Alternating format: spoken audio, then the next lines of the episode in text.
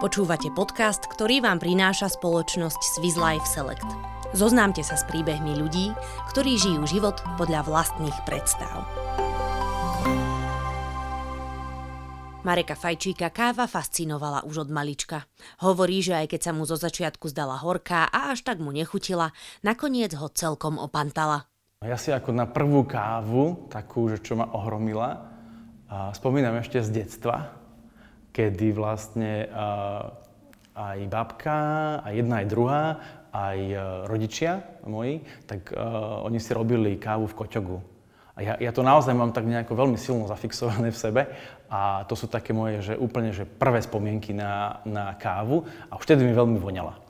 Už som mal vtedy taký ten, uh, taký ten tik, že naozaj, že keď, keď tá káva sa pripravila, tak som bol veľmi taký akože očarený tým, to, to, to vôňou. Vtedy som ešte nemohol chutnať, aj som sa tak akože trošku uh, akože hneval na to, hej, že, že ja by som to chcel ochutnať a tak, ale, ale uh, postupne som tak po kusičku sa snažil a, a čuduj sa svete, napriek takej tej horkej chuti, lebo vtedy bola taká tmavá káva, taká horkejšia, tak uh, niečo ma tam tak, tak ťahalo. Vtedy však ešte nevedel, že raz bude vlastniť svoju vlastnú pražiareň. Vyštudoval ekonómiu a roky strávil vo farmaceutickom priemysle ako finančný riaditeľ. Túžba spoznávať nové veci ho však zaviedla inam. No ja som vyštudovaný ekonóm, študoval som vlastne v Bratislave na ekonomickej univerzite a to bolo presne v takom čase, že keď som skončil školu, aj vlastne počas školy, že bol veľký dopyt po, po ekonómoch. Tým pádom aj spolu s mojimi spolužiakmi sme sa veľmi dobre zamestnali v medzinárodných firmách, ktoré sem vtedy vlastne prichádzali. A ja som sa dostal do farmaceutického priemyslu, som bol finančným riaditeľom farmaceutických firiem a tým, že to bolo naozaj veľmi také, že medzinárodné prostredie, robil som aj pre francúzske firmy, aj pre švačiarskú firmu, pre nemecké, tak veľmi často sme tam mali také meetingy, ktoré, ktoré boli v rôznych krajinách No ja som taký človek, že veľmi rád ochutnávam, skúšam nové veci, či už jedlo, nápoje. Nemám veľmi rád turistické reštaurácie, skôr sa snažím dostať do tých lokálnych podnikov, tam, kde jedia a pijú miestni. No a takto som sa dostal vlastne ku káve. Som zistil, že uh, káva v tom zahraničí chutí nejako inak. Chutí, chutí lepšie, chutí tak zaujímavejšie. No a takto som sa krok po kroku, tie kávy som si tak akože kupoval, potom spolu s manželkou sme ich začali ochutnávať. No a samozrejme, viete, že uh, ja som taký dosť zvedavý a sme sa snažili ochutnať aj s manželkou kopec ďalších rôznych uh, nových pražiarní, nové kávy a nedopíjali sme tie balíčky. Tak sme ich teda začali posúvať kamarátom známym a tak. A vo finále sa stalo to, že sme zistili, že aha, že tá káva chutí aj tým ostatným ľuďom, nielen nám. Tak sme si tak povedali, že aha, že asi je tu nejaký priestor. A toto naše hobby sme postupne tak zvelaďovali, zvelaďovali, snažili sa ho nejakým spôsobom už ako, aj smerovať až do súčasnej podoby teda, kedy máme pražiareň kávy, založili sme Ebeniku ako, ako vlastnú značku kávy, rozhodli sme sa, že ju budeme vyrábať, že nebudeme len dovážať nejakú značku vlastne tu na Slovensko. Priznáva, že podnikanie ho vždy lákalo a dúfal, že jedného dňa bude mať vlastnú firmu. Hovorí však, že nebyť kávy, pravdepodobne by sa dodnes pohyboval vo svete korporátov. Ja som od začiatku, eh, keď som začal pracovať, tak mal som vzadu takú myšlienku, že, že robiť niečo také svoje. Mňa naozaj veľmi fascinuje takéto akože, súkromné podnikanie, malé firmy, rodinné firmy, stredné firmy a, a celý, celý tento segment. A, a, a tak som nejako tušil a dúfal, že niekedy mi to bude dopriate a že sa k tomu nejakým spôsobom dostanem. No a Mohol som žiť relatívne pohodlný život, doteraz by som pravdepodobne robil v nejakých medzinárodných štruktúrach tých firiem, aj som mal nejaké ponuky do zahraničia, ale tá káva ma naozaj že až, až opantala. To, bolo, to bola taká, že ak sa vraví, že, že droga, tak taká tá závislosť. Prvé kroky v kávovom svete neboli úplne jednoduché. Všetko si študoval sám, z kníh, ktoré si objednával z internetu v angličtine. Iné vtedy totiž neboli. Chodil sa tiež vzdelávať na rôzne festivaly a hľadal inšpiráciu u ľudí, ktorí sa v káve naozaj vyznali.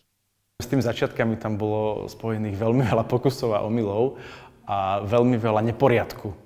to u nás v kuchyni niekedy vyzeralo, že naozaj, že keď viete, keď meliete tú kávu, tak sa vám niečo vysype, rozsype.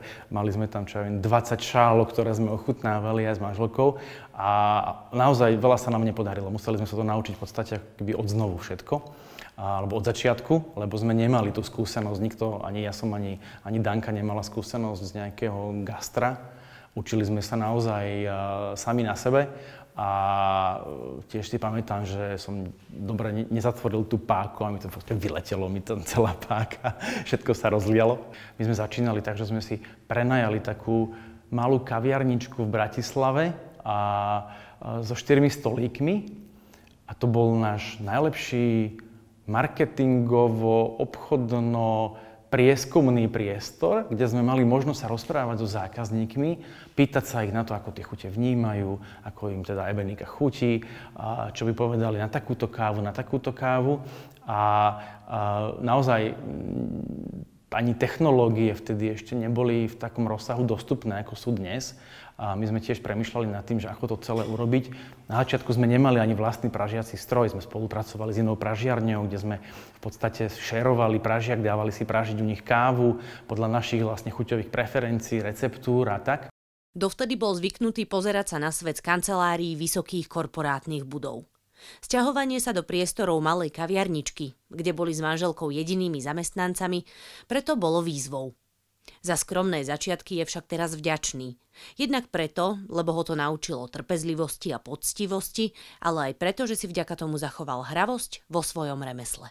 Veľká zmena bola, že z toho korporátneho sveta, kedy ja som bol naučený počítať vo veľkých miliónoch eur, a tak sme sa akože išli do úplne že do takej mikroúrovne, kde na začiatku si je sám sebe človek aj šéfom, aj, aj asistentkou, aj, aj upratovačkou, aj, aj marketingovým človekom, aj salesovým. To znamená, že naozaj v takomto v tom, v tom ponímaní tej zmeny, tak to boli dva úplne odlišné svety. Prerod z toho hobby do toho, nazvem to, že do tej práce, alebo do toho biznisu, ak to tak môžeme povedať, bol taký plynulý a kontinuálny, ale držala tam sa tam stále tá línia toho, toho hobby, toho, toho zážitku, tej emócie, tej hravosti. To, to si tak sa snažíme držať doteraz. Popri tom Marek ešte stále pracoval vo farmaceutickom priemysle a káve sa venoval iba vo voľnom čase. Obrovský prielom nastal, keď poslal Ebenika kávu do súťaže v Spojených štátoch. Až keď sa umiestnila výťazne, uvedomil si, že to, čo robí, má skutočný potenciál. Od toho 2000 zhruba 9.10.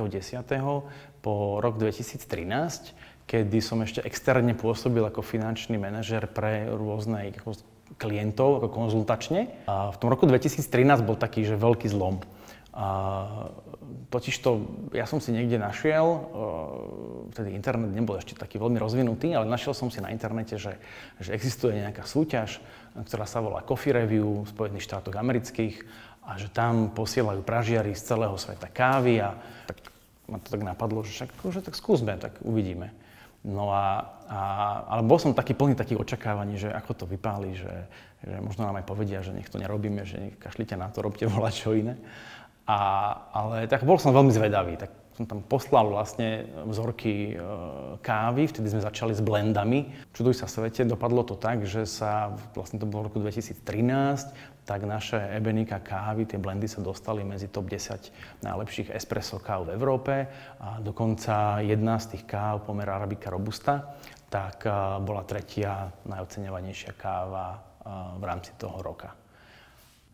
To hodnotenie z Coffee Review v tom roku 2013 k nám prišlo e-mailom. Ja si pamätám, uh, sedel som doma v, izbe a vykríkol som ako od šťastia, od radosti som, á, že, že super, že paráda. A Danka sa zlakla, čo sa deje, tak vbehla. A to bol taký, že jednak, že obrovská radosť samozrejme, a zároveň aj také, že, také príjemné prekvapenie, ale aj potvrdenie toho, že zrejme to, čo robíme, má význam a, a, a bolo by fajn v tom pokračovať. Dnes má pražiareň Ebenika 12 zamestnancov a posiela kávy do Rakúska, Saudskej Arábie či Japonska. Marek tvrdí, že majú v pláne z nej spraviť európsku značku kávy a teší sa na to, ako sa bude ďalej rozvíjať. Postupne, ako rastie firma, tak e, rastieme e, aj v počte ľudí. Sme v Modre od roku 2016 kde máme v podstate celú výrobu. To znamená, že skladujeme tú zelenú kávu, keď tam príde s fariem, a potom tu vlastne pražíme, balíme, posielame tie, tie kávy, tie balíčky, či už zákazníkom, ako domácnostiam, alebo firmám, alebo do hotelov, reštaurácií, kaviarní. Um, väčšinu zákazníkov máme na Slovensku momentálne, ale začína nám rásť aj export. Vidíme z toho dlhodobého hľadiska priestor na, na väčší rast e, a potenciál v zahraničí. To znamená, že e, máme ambíciu ísť ďalej, prinášať radosť ďalším ľuďom, nielen na Slovensku, ale aj v okolitých krajinách, to znamená e, Česko, Maďarsko, Polsko, dodávame kávu aj do Rakúska, Máme takého zákazníka, síce občasného, ale takého milého, že v Saudskej Arábii napríklad. Hej, ale posielali sme kávu už aj do Škandinávie, do Spojených štátov amerických, do Japonska dokonca.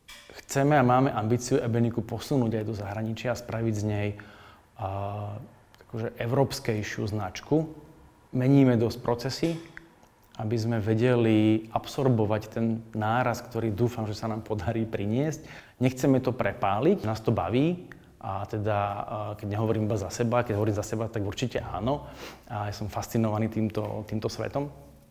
A, a snažíme sa robiť veci naozaj že poctivo, postupne, trpezlivo, nerobiť žiadne skratky, ktoré sa nevy, nevy, nevyplácajú. Som za to veľmi vďačný, že, že som to možno aj nedostal takto, že celé uh, na tacke, ale že tam bolo také, taká tá miera toho vlastného hľadania a, a skúšania a, a, a takého testovania. V káve našiel svoju sebarealizáciu.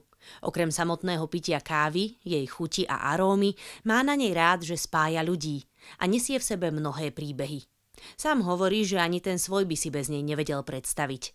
Rád ale spomína aj na iné zážitky, ktoré mu káva priniesla.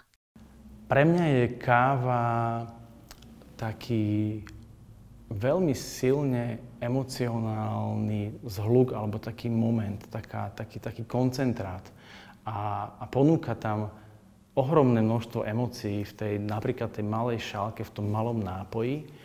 A jednak čo sa týka toho chuťového vnímania a toho, tej arómy. Ďalšia vec je, že káva veľmi spája ľudí.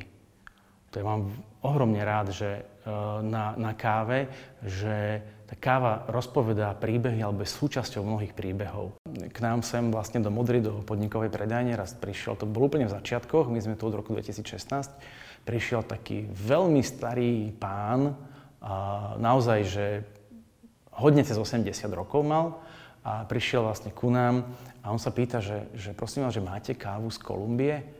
A my, že áno, že máme kávu z Kolumbie, tak sme ju pripravili, spravili sme mu to espresso on ju vypil a mu normálne slzy do očí išli. A teraz my sme nevedeli, že, že čo sa deje, hej, že či na čo vo vnútri s ním, alebo nejaká emócia, alebo tak, tak, tak sme tak akože tak nechali, chvíľku nech to doznie. A on sa potom rozprával, že mal taký veľmi pekný životný zážitok. E, pracoval niekedy dávno, dávno, dávno, pred x desiatkami rokov v Prahe. A v Prahe bola pražiareň, myslím, že to bola Vodičková ulica, čo mi to hovoril. A v tej pražiarni uh, uh, on pil túto Kolumbiu a pil ju uh, s nejakou dámou, nejakou svojou láskou, svojho srdca, na ktorú ako keby veľmi tak spomínal, tak v dobrom a teraz sa mu tá emócia tak pekne vyplavila. Marek tvrdí, že na Slovensku je kávová kultúra na vzostupe. Počet kvalitných kaviarní stúpa, ľudia radi ochutnávajú nové odrody a skúšajú metódy spracovania. Zaslúžil sa o to aj fakt, že si už do tela nedáme len tak hocičo a viac zákazníkov zaujíma, odkiaľ ich káva pochádza. Veľmi silno sa v posledných rokoch dvíha tá kávová kultúra. Súvisí to s viacerými faktormi. Slováci sú oveľa rozcestovanejší, ako boli predtým. To znamená, že aj spoznávajú rôzne chute, podobne ako som to robil ja, keď, som, keď Ebenika vznikala. A ďalšia vec je, že vzniká tu aj viacero pražiarní, to znamená, že na Slovensku je momentálne cez 80 pražiarní. A ďalší taký faktor je, že je oveľa väčšia dostupnosť kávovarov, ako tomu bolo vola kedy.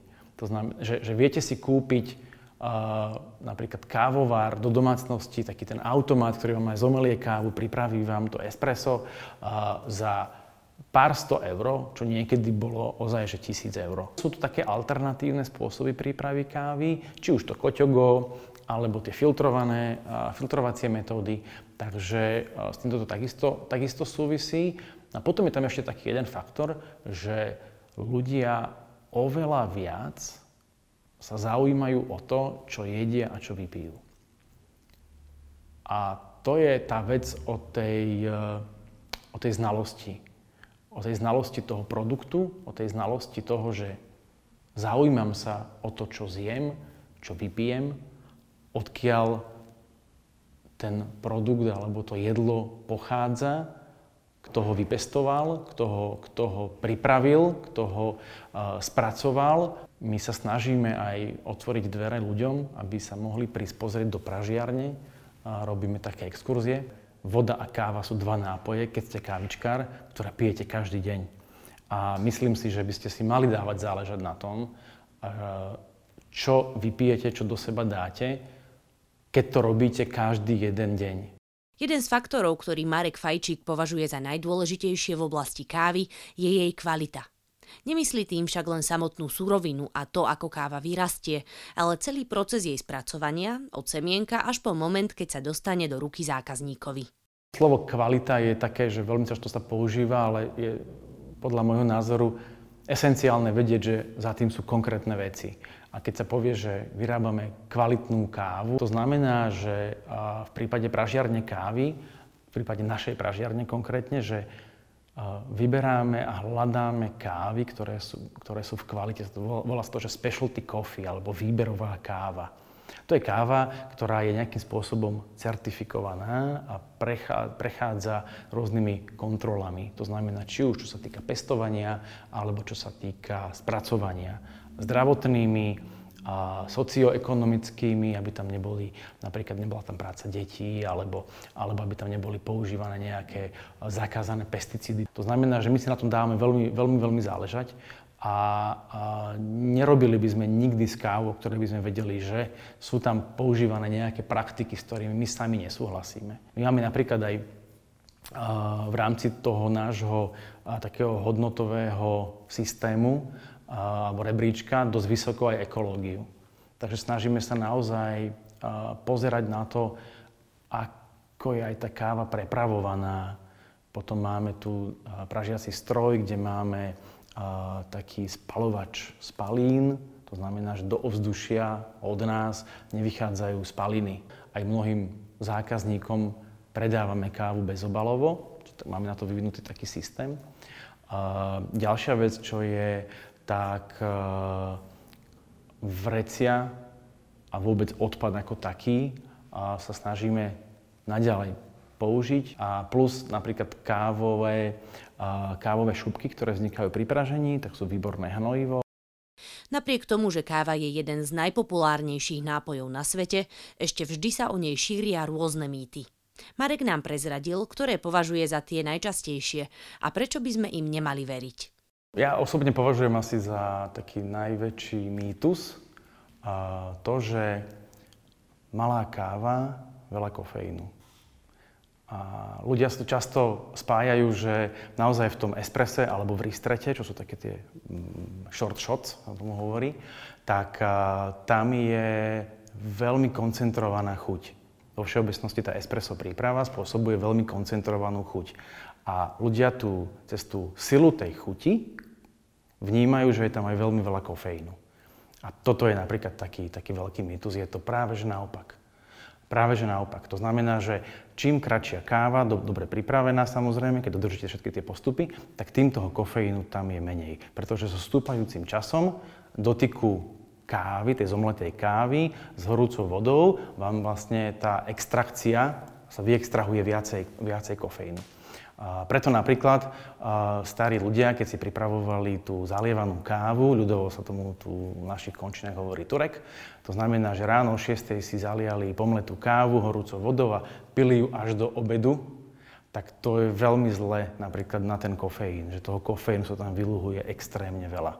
A tam sa dostávame možno aj k tomu druhému mýtu, že studená káva je na krásu, No, ja osobne nemám nejaké e, hodnoverné zdroje a štúdie na to, aby som to vedel potvrdiť alebo vyvrátiť. Veľmi často to napríklad zaneprázdnení ľudia, konkrétne maminy, ráno si robia kávu a proste do, o domácnosť sa starajú a tak ďalej, o, o deti a vypijú si ju až potom neskôr e, studenú, ale sú krásne, takže pravdepodobne to funguje. Ale vedecky na to naozaj, ja som sa nestretol so žiadnym dôkazom. A ďalší taký mýtus je, že bezkofeínová káva nie je káva a nie je chutná. A tento mýtus vychádza možno aj z toho, že je viacero produktov, ktorým sa ako keby zoberie nejaká hlavná zložka. To znamená, či už pivo, víno, čokoľvek, a ten alkohol sa vlastne tam, tam eliminuje. A podobne aj vlastne bezkofeínová káva v podstate uh, je dekofeinovaná, to znamená, že bola zbavená kofeínu. Uh, existujú, je to malé percento, uh, kávy, ktoré boli zbavené kofeínom pomocou vody, to znamená veľmi šetrne, a, a tam tá chuťová, takéto chuťové oslabenie k nemu tam až tak nedochádza. To znamená, že z hľadiska toho chuťového je naozaj veľmi plnohodnotnou kávou, aj správne vlastne pripravená bezkofeínová káva. Takže toto je taký, taký ďalší mýtus. Potom možno, že rozpustná, tá granulovaná káva, a ľudia ju používajú a majú celkom radi, podľa štatistík vlastne strahu, že naozaj je tam veľké zastúpenie práve tejto granulovanej rozpustnej kávy, tak že je to dobrá, kvalitná káva, no toto je fakt, že mýtus pretože už len z takého jednoduchého logického princípu, keď nevidíte to kávovníkové zrnko, je tam zomleté, je tam vygranulované, používa sa na to taký, taký postup, kde sa pridávajú rôzne, rôzne prísady, aditíva, tak žiadny pražiar alebo žiadny výrobca to najkvalitnejšie zrnko nedá do nejakého produktu, v ktorom to zrnko ani vôbec nie je vidieť. Marek by si dnes už nevedel predstaviť robiť niečo iné. Je totiž priamo spätá s jeho rodinným životom. Žartuje, že Ebenika je vlastne ako jeho nulté dieťa a rád sleduje, ako sa krok po kroku vyvíja a napreduje ďalej. Žijem život podľa vlastných predstav. Ten môj život je teda veľmi spätý s tou, s tou ozajstnou našou rodinou skutočnou a, tak, a takisto aj s Ebenikou. Ja som sa v tomto našiel a, a ja som aj rád, že, že tak ako keď vychovávate deti a tešíte sa z tých krvočikov, ktoré, ktoré urobia, tak to isté zažívame, zažívame aj tu v Ebenike. A z toho som naozaj, naozaj veľmi, uh, veľmi rád a ja verím, že to tak bude ešte naďalej napredovať. Ja si myslím, že uh, nie, že ja som našiel to odvetvie, ale to odvetvie si našlo mňa. Pohltilo ma, som vďačný a šťastný, že môžem robiť s kávou. Mám tento svet, milujem ho, mám ho veľmi rád a, a veľmi sa z toho teším, že, to, že, že mi je dopriate a, napredovať a rozvíjať Ebeniku, Ebeniku ďalej. A, samozrejme s tým prichádzajú aj ťažšie rozhodnutia, aj ťažšie chvíle, ale tak to k tomu v živote patrí. A, ale nevymenil by som to. Ne, nič ma iné neláka, ani si neviem predstaviť, že by som momentálne že niečo, niečo iné robil.